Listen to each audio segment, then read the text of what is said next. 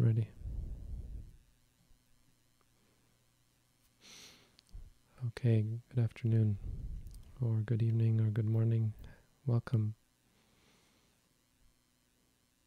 Well, the internet has shown us how much of a concept it is morning, afternoon, evening. Or maybe it's me living in my room. I don't go outside, so morning, noon, and night don't have as much meaning anymore. But talking to people all over the world has the same effect. You start to realize it's, I mean, it's not a very profound thing, but there's a profundity in how much of our lives and our perceptions of things are conventional and subjective. Leads a lot of people to think that there's no such thing as objective reality. A lot of there's a lot of you hear a lot of talk about how reality is subjective, truth is subjective. Makes a nice mantra for people. Seems right, no? Seems useful. And it's true that most truth is subjective. I, I get the sentiment behind it. It's just not true that all truth is subjective. There are objective truths, or there are truths which are true no matter what. If that means objective, I don't know, but it's it's still subjective in the sense that it's dependent on you realizing them. But it doesn't change from person to person. Most importantly, the truths are the Four Noble Truths. But there's also the simple truth of experience. Cogito ergo sum. There is existence because of experience.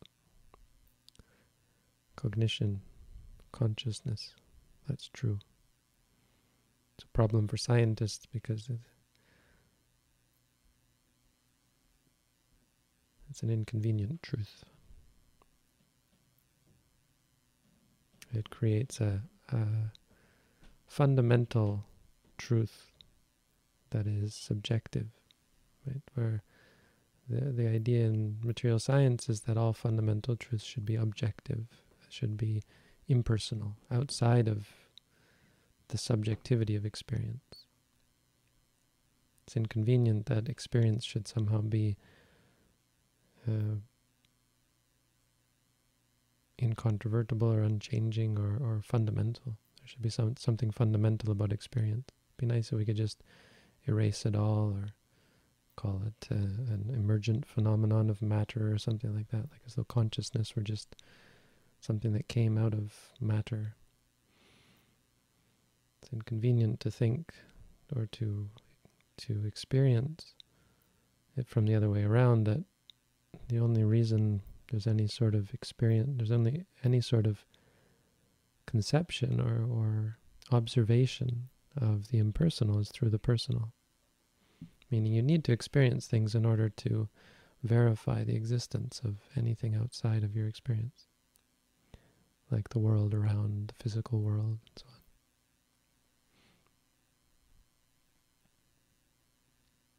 All right. Anyway, we're here to investigate and understand experiential reality, to find the truth. The truth is within you. You're not going to find the truth in anything I say. The best something, the best someone like me can do for you is to guide you towards finding that truth inside yourself. Hopefully I have the ability and the capacity and I'm able to do that for you. That that'd be great. But ultimately, you have to find it inside yourself. So we begin this session by closing our eyes.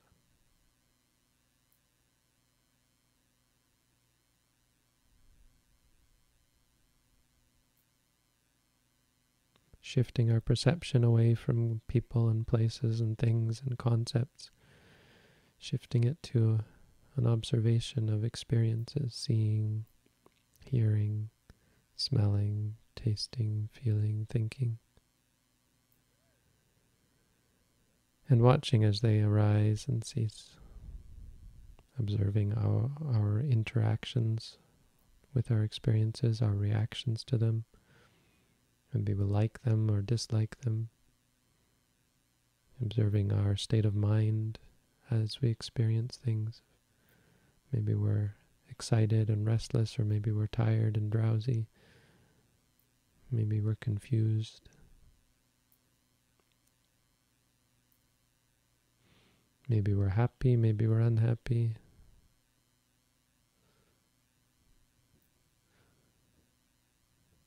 And all the physical sensations associated with them. Maybe we're hot or cold. Maybe we feel pressure in parts of the body or hardness, softness. That's about it. Focus on that. You'll see so many things about yourself, about how your mind works, about experience and reality. There's so much to learn. So much to so much to learn and so very little. It's not like we have to go traveling the world or the stars. You know how big the universe is, how how much exploring there is to be done. Even even this earth, how much of this earth we haven't explored. The earth is thousands of kilometers thick, right? Kilometers, is it? I think it's thousands of kilometers thick, yes. We've never even explored a fraction of that. They just found out something about the center of the earth that they didn't know. I was reading. Oh, even this earth, we don't know so many things. None of that we have to learn about. None of that is necessary. There's so much in the conceptual world, but in experiential reality, there's only seeing, hearing, smelling, tasting, feeling, thinking, and our reactions, our perceptions of that.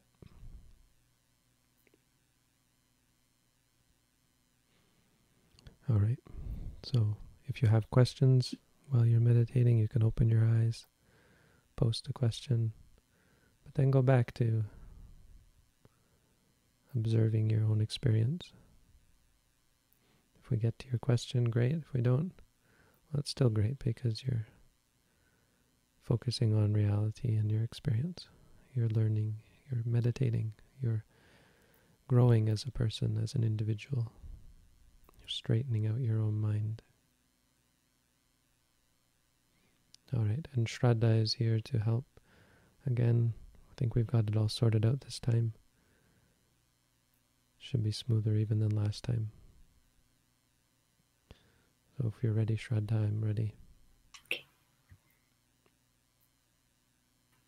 Is it okay to omit the ing after a mantra? Sometimes things happen too fast and the full mantra can't keep up.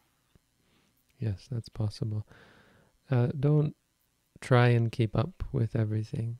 Just pick something that is most clear, most prevalent, prominent, and note it. Once it's gone, go back to the rising and falling. But in certain cases, especially with like the rising and falling, sometimes it's very short, shallow, very short. And so you can say rise, fall, rise, fall. Usually you should use the ing though, don't drop it as a rule, just sometimes. But on the other hand, don't try and keep up. Don't really run after things. It's not helpful.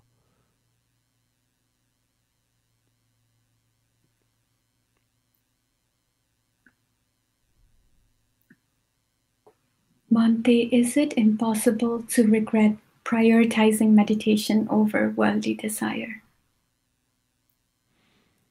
It's an odd phrasing. I think if I'm going to rephrase that, it means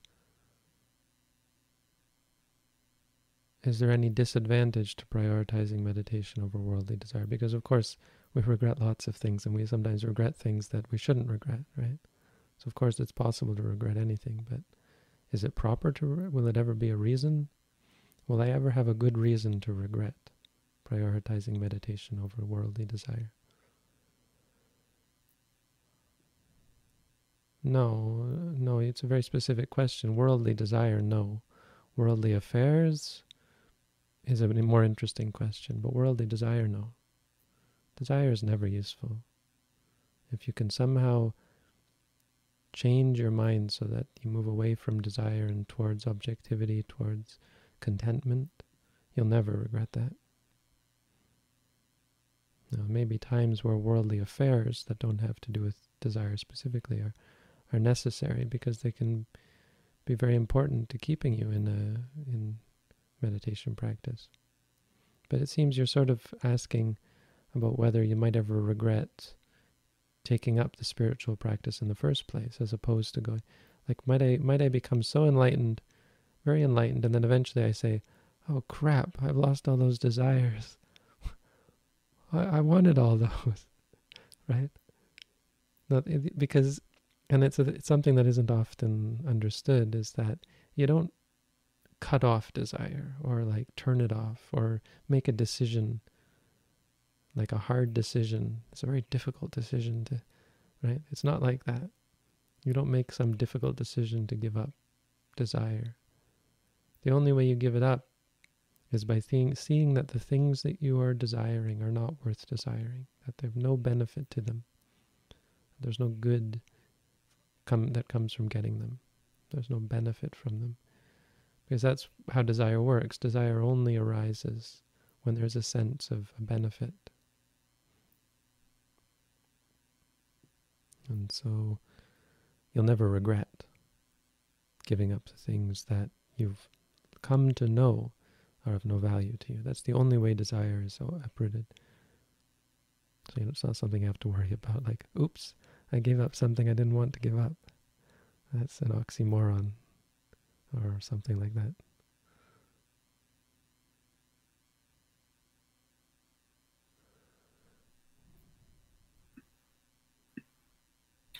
Bhante, please guide us on correct Buddhist conduct regarding current societal assertions.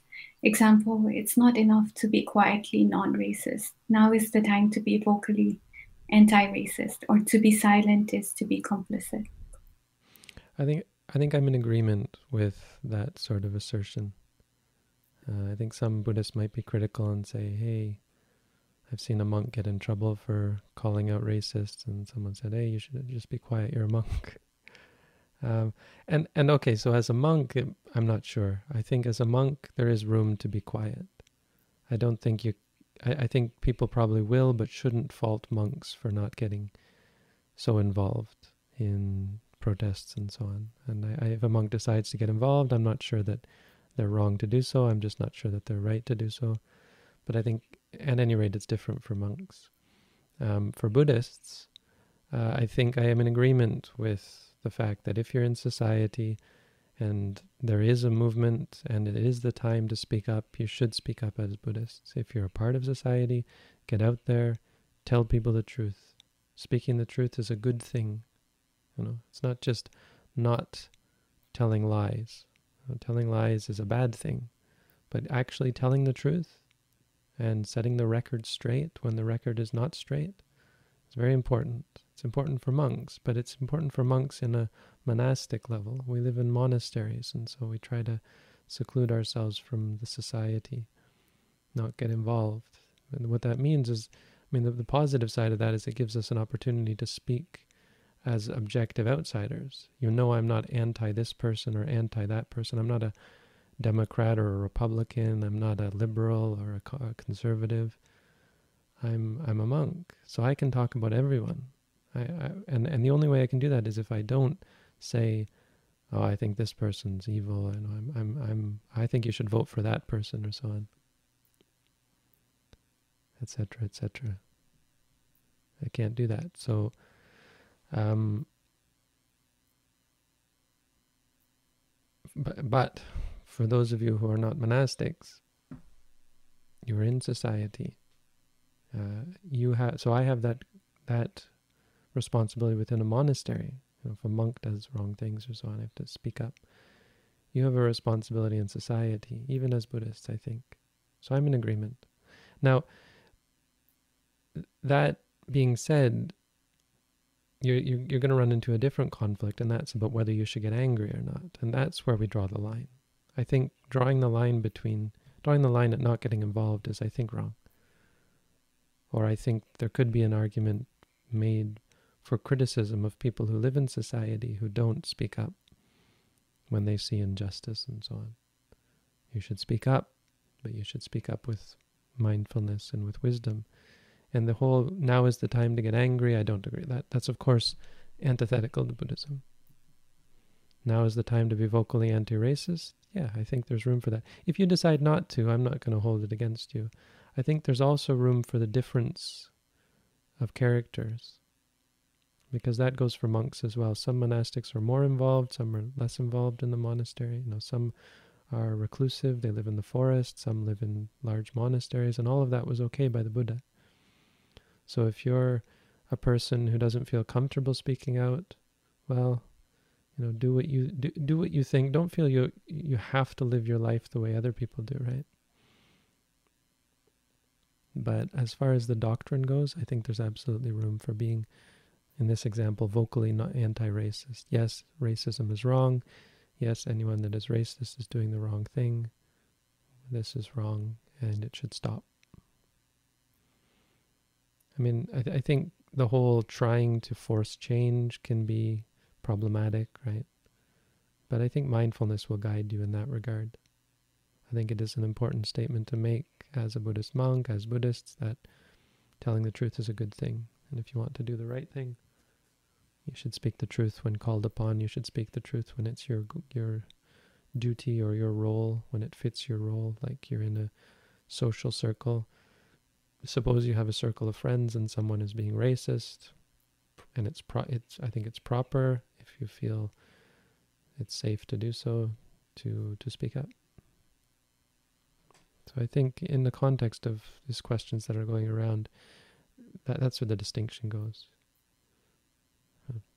to do anything you do with the power of truth and avoid the weakness and the debilitating qualities and the inflama- inflammatory qualities of anger, arrogance, I don't deserve this, don't make it about yourself. Of course, I'm white, so it's not about me and a lot, a lot of the times. Um, but I, I, you know, well, it's not, I mean, it's hard because who am I to say I'm, it's not me. Uh, and also I'm a monk, so maybe I, people say, oh, you shouldn't get involved because you're a monk. All I can say is that anger and arrogance are never good. And if you make it about yourself, I don't deserve this, I don't deserve that, you're just going to hurt yourself. You're cultivating bad habits. So, so I mean, it's not that I'm going to denounce you or hate you for it, but if someone is like that, someone's very getting angry, it is the truth to tell them, like, that's not good for you. And that's not good for the situation. And it's not going to bring the good results that you think it might or the results that you think it might maybe aren't good. And you're maybe not looking at the broader picture of your own mental health and physical health and so on. And just peace and of society. And I, I think we have examples of that throughout history of, of how it's worked when people have, didn't resort to anger and, and pride and, and the whole uh, I don't deserve, I do deserve and so on. Uh, like Gandhi, although you know, whatever good he, what good he did, whatever good he did, he may have done. Uh, Martin Luther King, the Buddha. Maybe even you could include Jesus in there. I think you could. Jesus did a lot of good, I think, in, in his own way, in terms of changing people's percep- pers- perspectives. I, think that's different from Christianity. I think that's debatable what good that's done, but I think Jesus' philosophies were pretty good. Besides the whole God thing, that was unfortunate.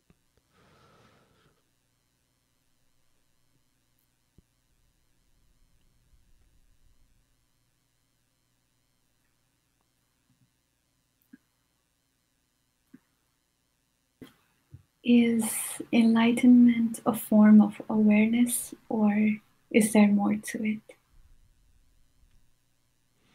We are just sort of talking about that this morning in our study group. Enlightenment is freedom from ignorance. That's what enlightenment means. So, and that's a good way of phrasing it because it implies that you need to learn something. You need to create knowledge and understanding. Enlightenment is not the default. You know, some Buddhist sects try to claim that, that it is. It isn't. Enlightenment is a thing that is totally extrinsic to our to our ordinary nature. Our ordinary nature, our basic nature, is one of ignorance. That's the big problem. And, and ignorance didn't start. You can't say, how did I become ignorant? Where did I go wrong? It's not like that. That's you know that's the definition of ignorance. If there's something you don't know, you didn't ever know it, right? And that's the, that's the way it is. Enlightenment is about coming to know things that you didn't know, coming to understand things that you didn't understand.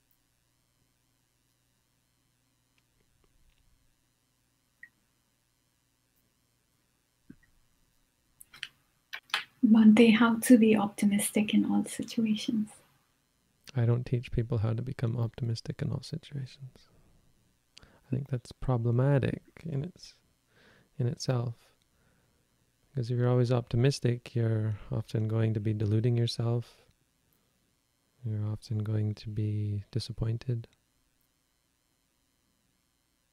No, I suppose if you were always optimistic, if that could somehow be possible, you wouldn't ever be disappointed.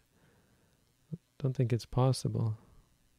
I mean, I talked with my mother about this because she believes in that sort of thing, but there's a distinction, and she made a good distinction. So when we talk about optimism, we, we there's two. Let's let's look at it two ways. One, you can um, believe that that good things are going to happen, right? If that's your sort of optimism, like good things are going to come from this, then you're going to be disappointed. I think it's delusional and so on. Um, but if you are trying to see the good in everything, trying to look at everything in a way that is useful and helpful, I think there's room for that. I don't think it's quite how we would put it as Buddhism, as Buddhists in Buddhism. We're more of the perspective that trying to understand things, and when you see things clearly as they are, it's not even so much about seeing the good, but but you have a good perspective on everything. You have a perspective that is wholesome, that is healthy, that is beneficial, that does lead to good things, right? It's not so much a perspective of this will lead to good things, it's a perspective that will actually lead to good things. Find a perspective that actually does allow you to experience anything in such a way that the, the results are positive, the results are beneficial, the results are right. And to do that, you need wisdom. I mean, it's, it's just a different, I think it's a different way of looking at it. Optimism is not the right word, I don't think.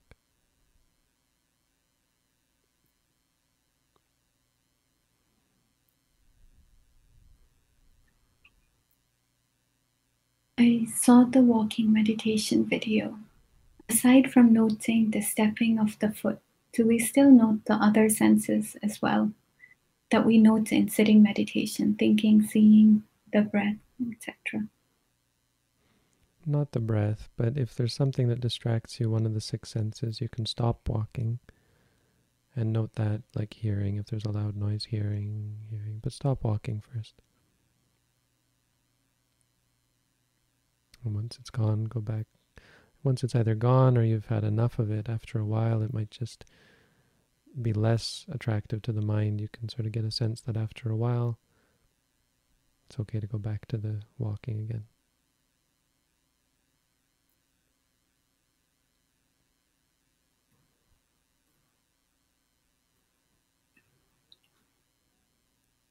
Could mindfulness give rise to a heightened state of the present?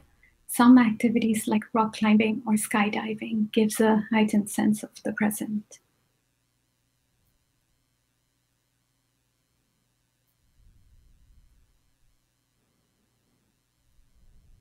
Yeah, I suppose so. I think there's um there's some physical aspects there, like adrenaline or so on. Uh, like rock, I used to do rock climbing. Rock climbing may be a little different because Uh, it's just it's a it's an activity that teaches you how to be a little bit present in a certain way. Hesitant. It's not exactly the same.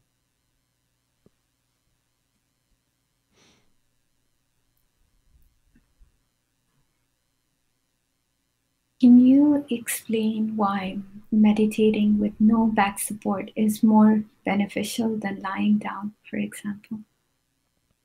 I think it mainly has a lot to do with, it mainly has to do with our preset mind states when we're in different positions. We live in these positions for so long that our minds switch when we are in a different position. When you sit cross legged on the floor without any back support, some people find it very hard to see the stomach rising and falling. But as soon as they go on their back, it's very easy. Now, that doesn't have to be the case. It's not actually physiologically necessary because you can also sit straight up and, and, and still and really feel the breath. But it has a lot to do with our level of tension in the body, stress, alertness. So the biggest problem with lying has nothing to do intrinsically with lying, but it has to do with when you lie down, you enter into a sort of a trance ready for sleep state. The mind just, the brain and the body just switch into that out of habit.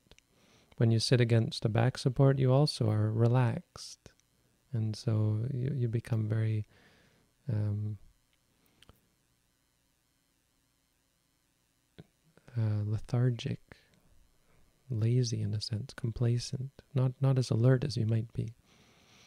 Now it doesn't have to be that way. You can train yourself out of it, but you're going to be at a bit of a disadvantage. It's quite advantageous to sit cross-legged without back support for this reason because it keeps you alert, especially in the beginning. That being said, advanced meditators often or or let's not even say advanced, but as you go along in the practice, you'll find there are times where walking is more useful, or where sorry, where where walking is more useful, or where lying is more useful.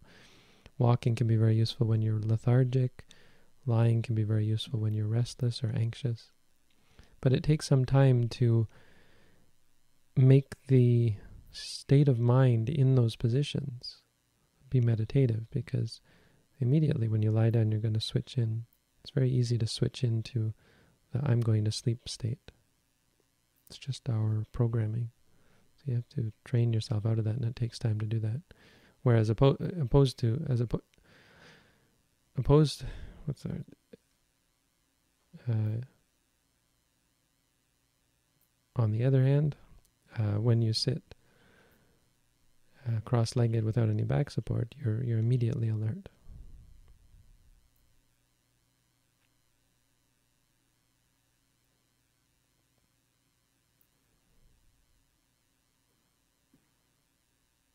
Is it right action to speak out if you're witnessing another person or animal being harmed? Well, speaking out isn't action, first of all. Right action, right speech only have to do with the absence. And that's important because it's hard to say whether whether any actual speech is right or wrong. The only guideline you have is what not to do. So if you're lying or uh, using harsh speech to you know, cruel speech for the purpose of hurting someone, that sort of thing, then that's wrong speech. If you speak out and tell the truth, that's right speech. Or that's not wrong speech.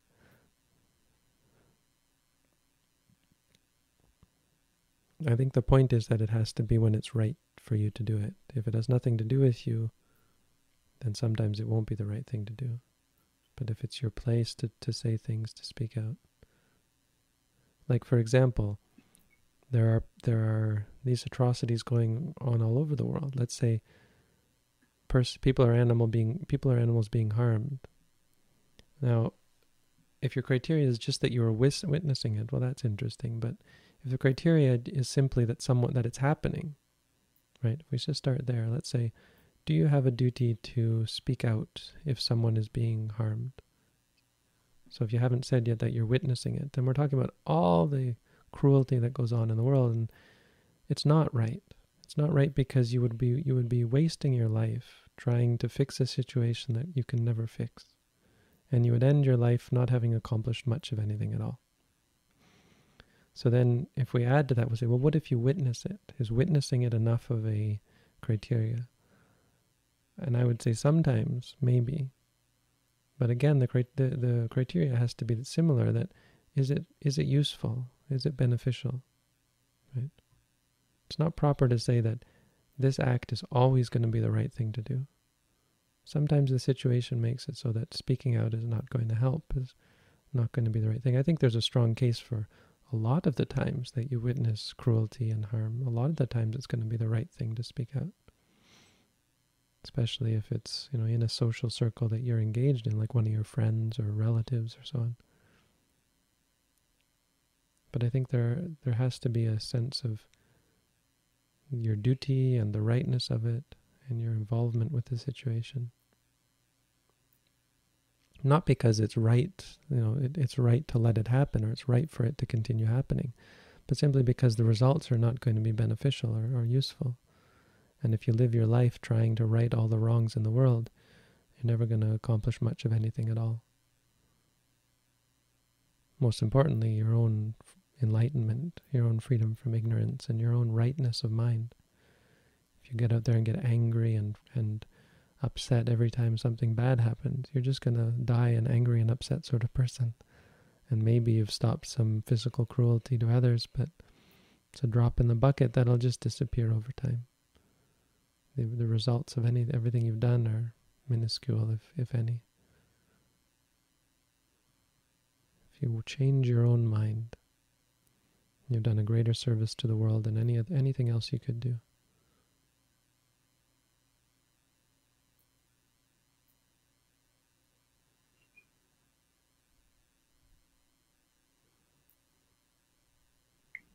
While meditating, my mind thinks of all the way people have had hurt me in the past, and then my mind thinks of ways to hurt them, which makes me upset and angry. How should I deal this. It's a classic example of why we meditate. So I'm not sure if you read the booklet on how to meditate because you could be practicing anything and calling it meditation. I mean, it could be very different from what we do. If you read the booklet, it talks about these sorts of things. When you're thinking, then you say thinking. If you're uh, angry, say to yourself angry, angry. One thing I would point out is that there's a difference between actually thinking of ways to hurt someone and actually wanting to hurt them. Usually they're related.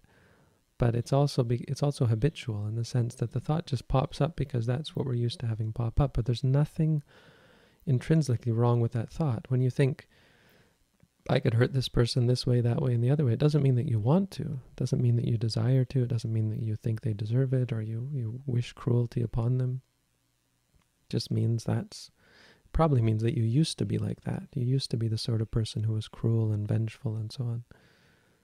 But as a meditator, you have to be able to separate the two so that you don't think there's something wrong with thinking this or thinking that, because thoughts are out of your control and they're just from habit. Sometimes the mind comes up with all sorts of ridiculous thoughts. And it's nothing to do with what you want to do or anything. So separate out the thoughts and the anger and emotions and so on.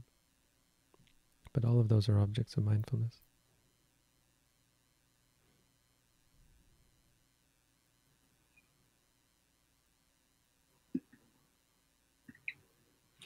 Bhante, is it possible to split the meditation time in two parts, the walking in the morning and the sitting in the evening? Thank you. So I wouldn't do that. Walking and sitting are good together. They they they benefit. They complement each other. We recommend people to do walking and sitting together if you want to split it, then do half the time you normally would, half in the morning, half in the evening.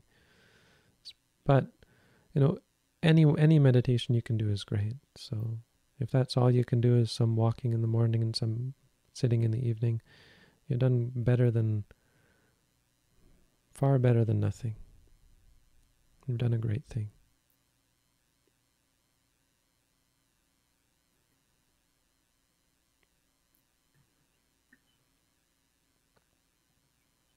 Help up with our meditation, of the four iddhipadas, could chanda be cultivated to be maintained at all times? The iddhipada are kind of a guide, a reminder of the qualities that we should be cultivating, the qualities that we should have in order to succeed. I wouldn't say that you um, I wouldn't say you, you directly cultivate them. You have to be able to notice when you have or don't have them. You have to remind yourself when you don't have them. You have to be alert. And so, if you don't have chanda, then there may be something missing from your life that you have to cultivate. Cultivate that thing, and you'll have more chanda. So, like reading the Buddha's teachings or thinking about the Buddha's teachings, it will give you more chanda more intention, more desire to, to practice, more inclination to practice, more comfort or um, contentment with the practice. I think you have to do that with all four iddhipada. Suppose your citta is missing. Suppose you don't have enough interest or enough uh, focus on the meditation You have to remind yourself to keep your mind on it. Okay, maybe I have to meditate more. Maybe I have to be more mindful during my daily life. That will help me with the citta aspect of keeping my mind on the meditation, for example.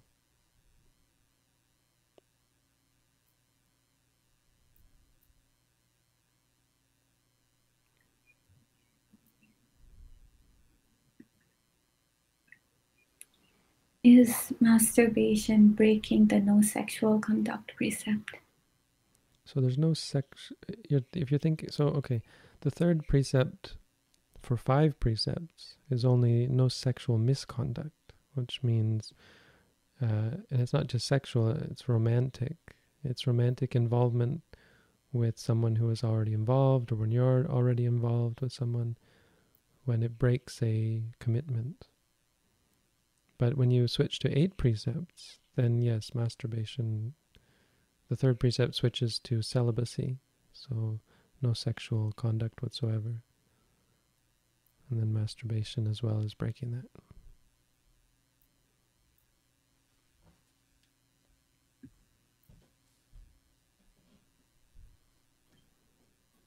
In your walking meditation video, is your pace the optimal speed I should walk? I think it's probably a good guide, but I don't think it's going to be the same for every individual. That being said, it shouldn't vary too much.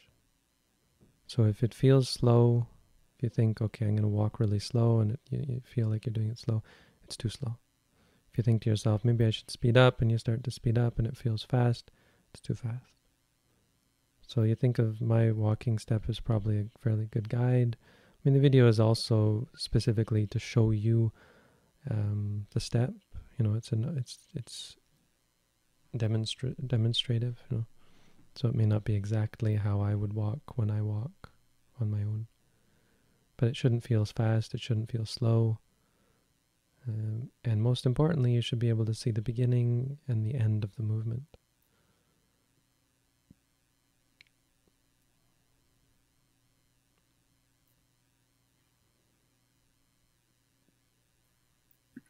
not see, you should be able to experience. Shraddha, we've got a we've got a red line under that word.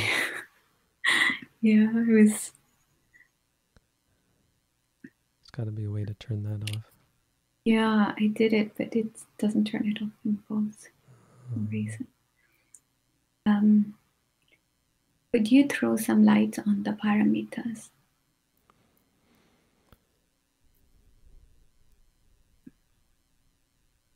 I think I might pass on this one. And pass.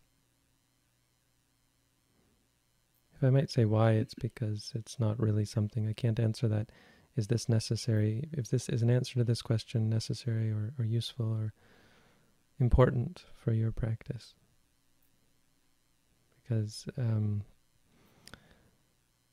there's a lot of topics in Buddhism that I could talk about you could also go and study them on your own, um, but you know, it's the kind of thing that I'd have to talk about. I'd have to give a talk about. So any question like that, I think, could you talk about this? Could you talk about that? Could you talk more about this topic? That would have to be its own talk, and that's a different sort of format from what we're doing here. We're trying to answer questions that are about your practice. That's true. But, but all this theory could be good for your practice, but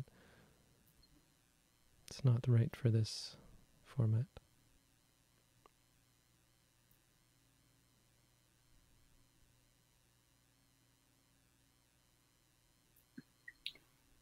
If one is doing mindful meditation, does one note the difference in each thought or feeling beyond just in how we label them? I'm not quite sure what you're referring to, but probably not. Because we're patisati mataya anisito juviharati. So all, all you need is to just be mindful and not cling to anything. Dwell independent in the world. That's what you, we are looking for. The Buddha said, Nanimita, nanimita gahi nanubyanjana gahi. Don't cling to the signs or the particulars. Signs being any kind of um, conceiving about something, particulars, any details about it, none of that. Not necessary. Ultimately, all we're trying to realize is that everything arises and ceases. To some extent, that's about it. You don't need any. You don't need to know any more details about things except that they arise and cease. Because once you realize that everything is is arising and ceasing, and this is something that's it's misleading how simple that sounds. Once you realize that, and once that's how you perceive everything, that's all it takes to become enlightened. That's all it takes to let, have cause the mind to let go and experience cessation of suffering.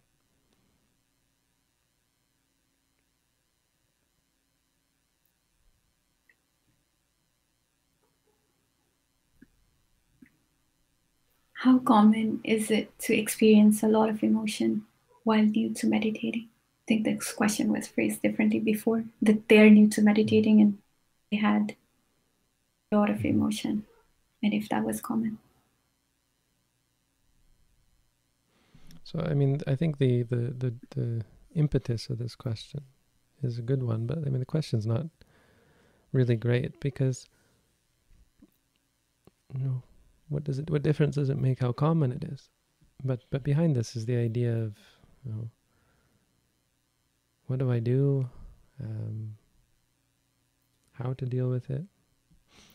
And and I maybe it's just maybe these questions just sort of come out of a they're an expression of one's incapacity or one's concern. It's an expression of concern. Maybe something's wrong. Maybe this isn't common, right? Maybe I'm doing something wrong or but if it's common, somehow that's reassuring. Shouldn't really be reassuring, because common things might be very bad, and, and the uncommon might be much better. Might be much better if the, if something is uncommon, because that means you've done something that other people weren't able to do, for example.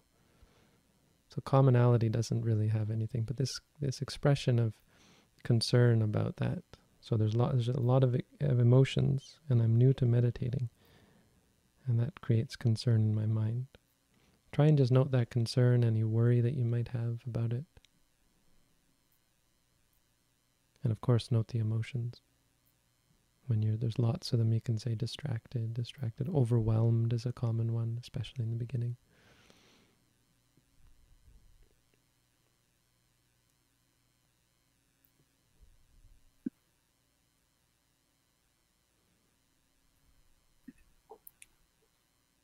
Is not wholesome actions and goodness as much of a temptation as lost in a sensory desire perspective?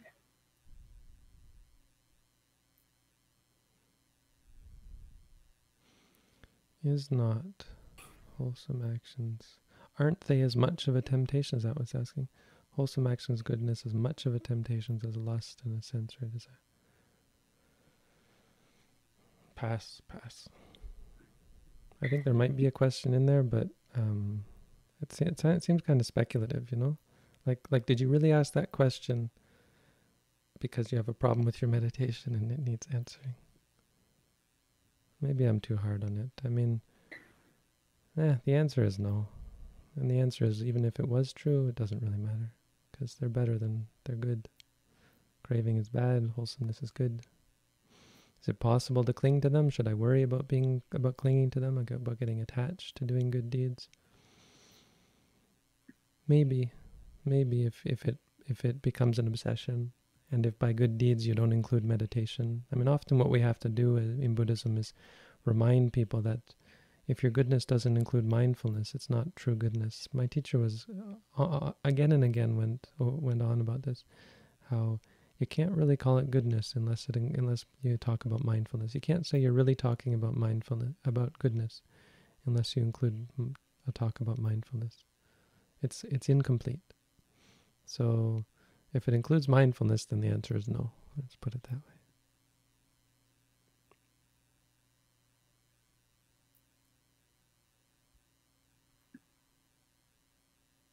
I want to continue to challenge myself, of course, but I'm extremely physically inflexible. At what point do I concede that I can't sit in the full lotus or maybe even the half lotus? The moment when you begin, concede that. Don't try and sit in the full lotus or half lotus. If you can sit cross-legged with one leg in front of the other without your uh, without your heel of the front leg underneath, just put the heel of the front leg touching the front of the shin. So not underneath the shin, but just in front of it.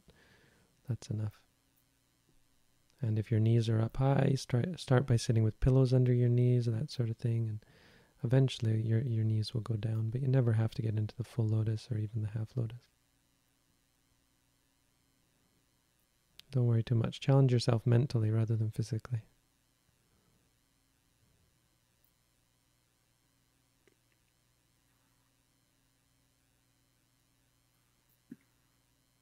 Is there such thing as an advanced meditation method? Are long periods an example, and also if on shorter periods, staying perfectly motionless?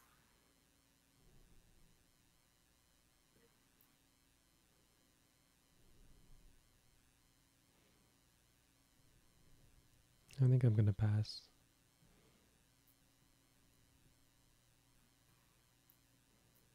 If you're interested in meditation, you're welcome to take an at-home course. If you've already done that and you want more, more help you know, further beyond that, we can talk. You're welcome to eventually come and do a course here, if and when that's possible.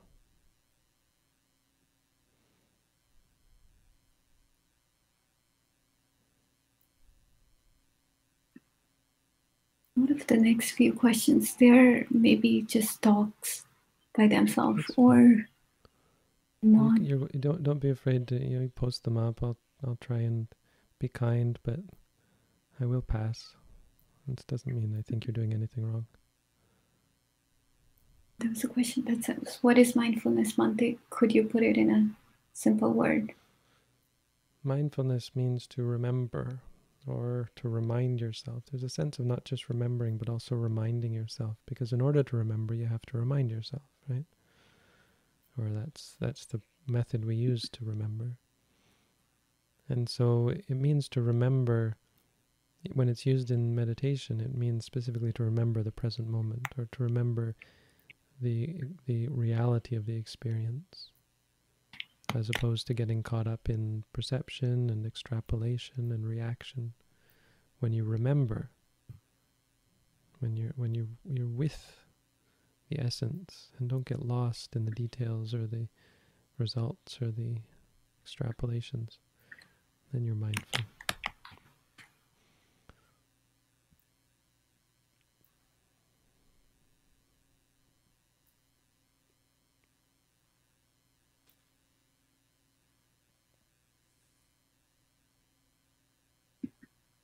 There was this question. It was very long to post all of it, but someone is having problem with having to disinfect everything and mm. getting stressed about when other people are not doing the same. This is the mm. third part of the question I only posted in. I beat myself up over any mm. apathy I give into no matter how minor, and I've just been very stressed. In contrast, no one around me is taking remotely as seriously, which is also stressful. Any advice? Well, if you haven't read the booklet, recommend to read it. If you're interested in doing an at home meditation course, take it up. I mean, ultimately, mindfulness meditation is going to help you.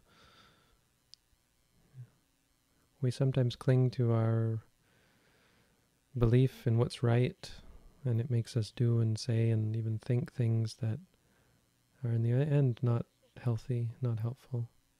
So when you have a view that you have to do this or have to do that or this is right or that is that, that is right, clinging to that just causes you more stress and suffering and, and actually creates harm in the long term. So focus more on, on mindfulness than on this is right, that is right, must do this, must do that. Because when you're mindful, you'll learn what's right and what you should do and shouldn't do. You won't ever have to have any rules for what must be done, because mindfulness will keep you in in the right perspective in regards to everything. You know, every situation. With mindfulness, you're clear about why you're doing uh, things. What is your intention? What's the nature of the situation?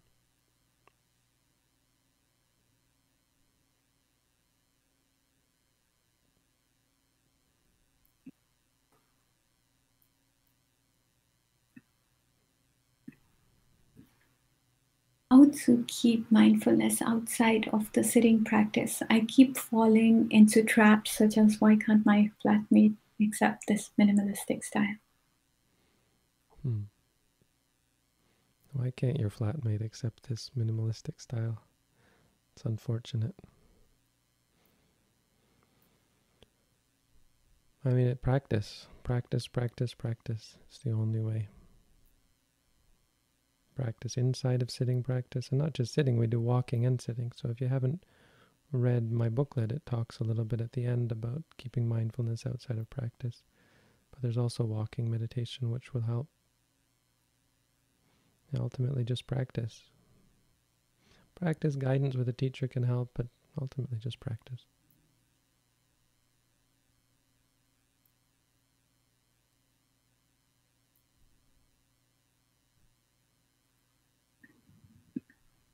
Your book mentions right view to co- combat suffering. How do you get right view for more effective meditating?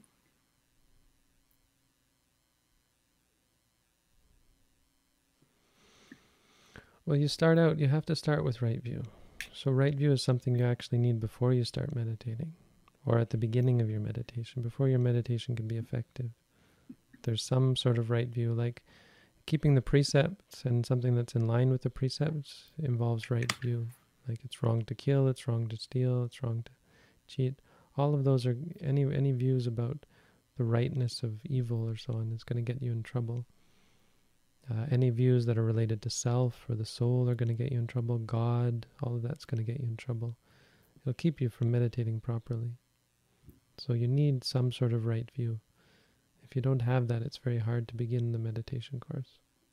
How do you get it? You get that right view by learning, by studying, uh, by accepting the views of others, the views of the Buddha, the views of Buddhist teachers.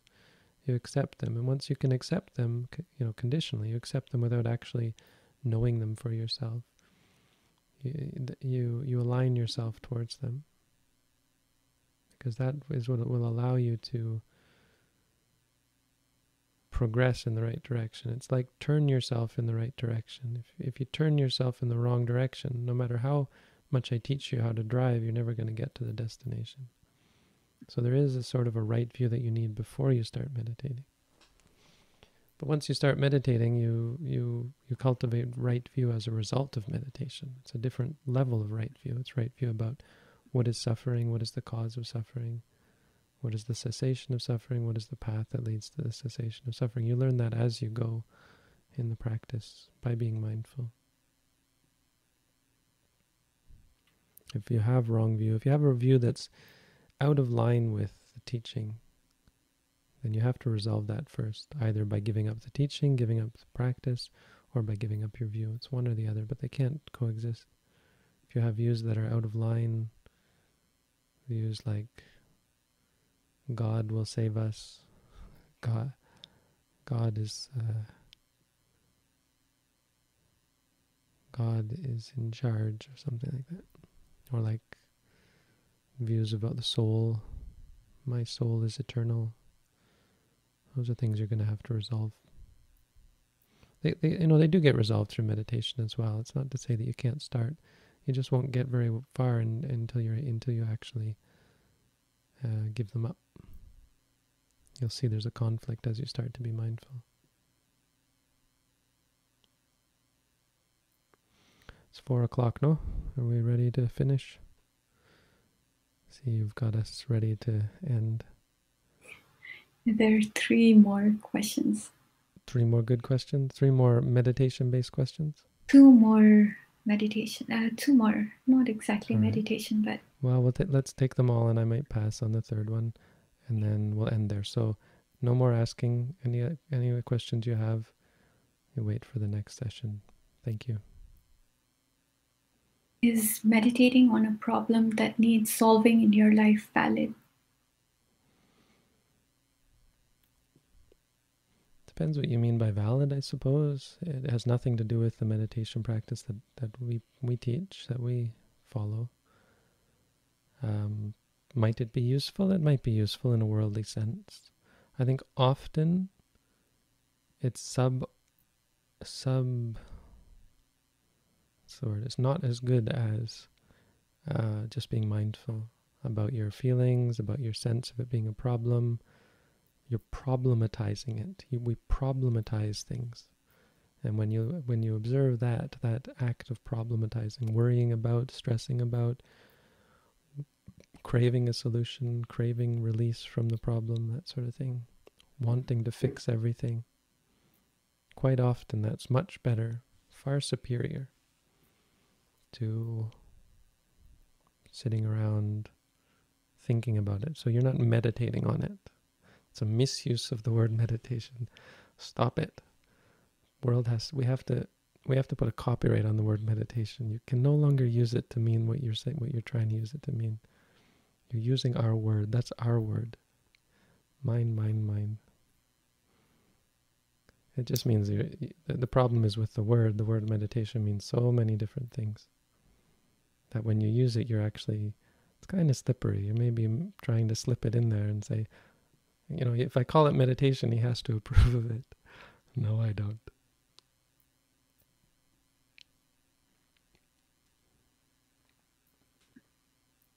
How does one overcome a desire for tasty food? Meditate. That's that's I think quite simply, um, and it might not be obvious. You know, you think there's got to be a way to overcome it to just stop wanting it. No, no, you, you just have to be mindful of the desire, mindful of the taste, mindful of the experience of seeing and hearing. You know, be seeing the food, even, you know, thinking about the food. You have to be able to separate all that as well. With any desire, you have to be able to separate the feelings of pleasure, the liking of the feelings, the experiences, which is the taste and the sight and the thought. Those three things you have to be able to separate and, and be mindful of each one of them. That's a very important distinction. It's what I talked about in the, the pornography video, which got so many views. Is that I finally found a teaching. I had, I had thought, you know, I had sat down and thought about this problem and, and saw that there were there were three distinct parts. And then I read, finally I found the Buddha's teaching and it said exactly that. That's exactly those three things. That's exactly it the the the, exper- the experience, the interaction with the physical, the feeling that comes from it of happiness, pleasure, and then the liking, the desire.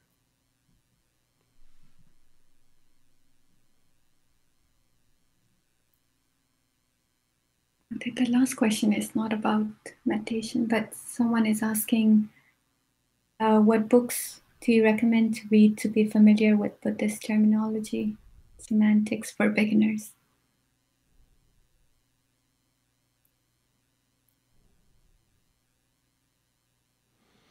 Buddhist terminology, huh? That's a good question in the sense that if you don't know the terminology, you just get lost because we're talking a different language. So it's hard to learn how to meditate, for example. I mean, to some extent, it's not. You you you find books and teachings that don't use all that weighty technolo- weighty terminology and so on. I think I think ultimately, if you're really interested, you have to read the suttas in English, and uh, you can read the introductions to the suttas by the by the translators. They'll often give detailed explanations of various terms. Ultimately, yeah, read the actual Buddhist teaching because so much of it is available in English and there is so much of it.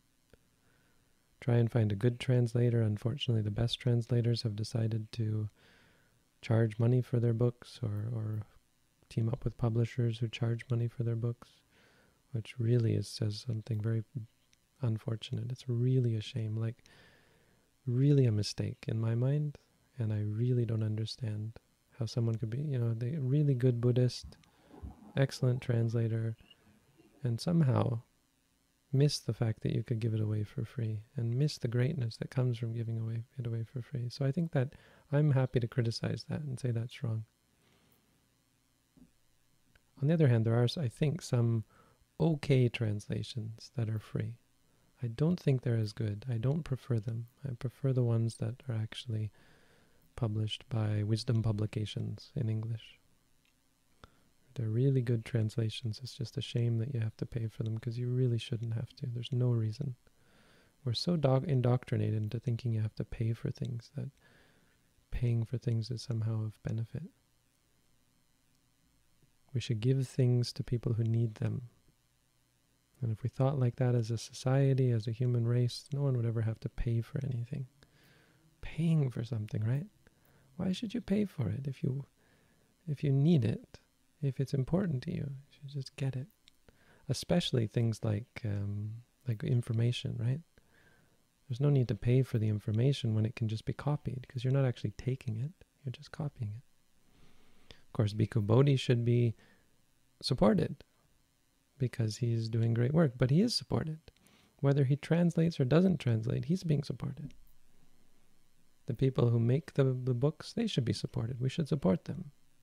But that's that that can all be done by giving them what they need. By sharing.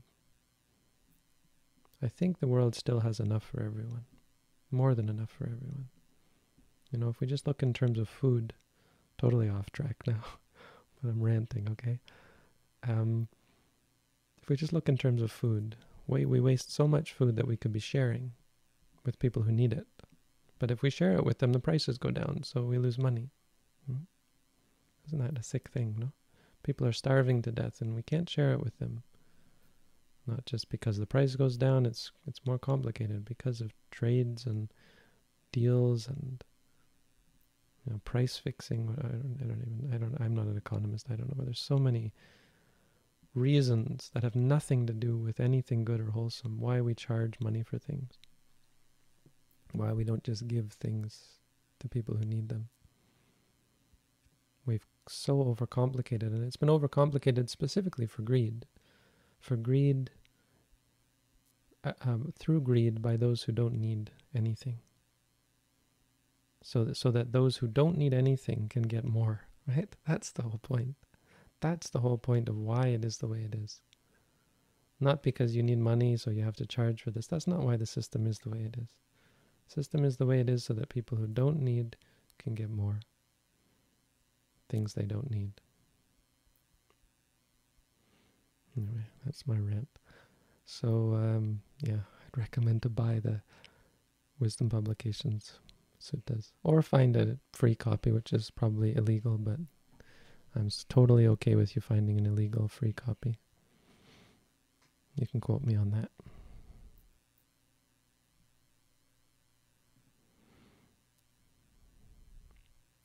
And that's all. Thank you, Shraddha, for joining, for helping. Sadhu. Sadhu means it is good. So it is good. I hope it was good. I hope you all found that good, got good from it. Thank you, We share in the in the goodness of this. We've all done a good thing in my mind. I think we've done a good thing today by sharing the Dhamma, by learning and by our appreciation and our interest in the Dhamma, and the truth. Be well, everyone.